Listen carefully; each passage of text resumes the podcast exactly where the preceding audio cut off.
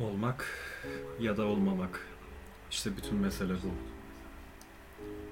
Düşüncemizin katlanması mı güzel, zalim kaderin yumruklarına, oklarına? Yoksa diretip bela denizlerine karşı dur, yeter demesi mi? Ölmek, uyumak sadece. Düşünün ki uyumakla yalnız bitebilir bütün acıları yüreğin.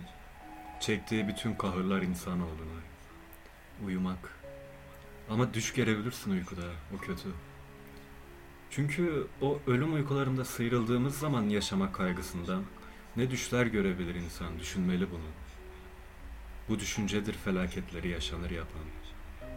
Yoksa kim dayanabilir zamanın kırbacına, zorbanın kahrına, gururunun çiğnenmesine, sevgisinin kepaze edilmesine, kanunların bu kadar yavaş, yüzsüzlüğün bu kadar çabuk yürümesine, kötülere kul olmasına iyi insanın.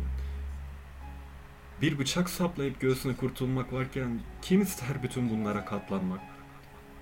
Ağır bir hayatın altında inleyip terlemek, ölümden sonraki bir şeyden korkmasa, o kimsenin gidip de dönmediği bilinmez dünya ürkütmese yüreğini.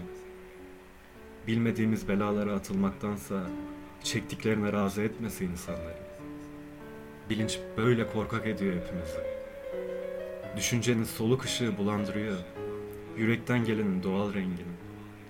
Ve nice büyük yiğitçe atılışlar yollarını değiştirip bu yüzden bir iş, bir eylem olma gücünü yitiriyorlar.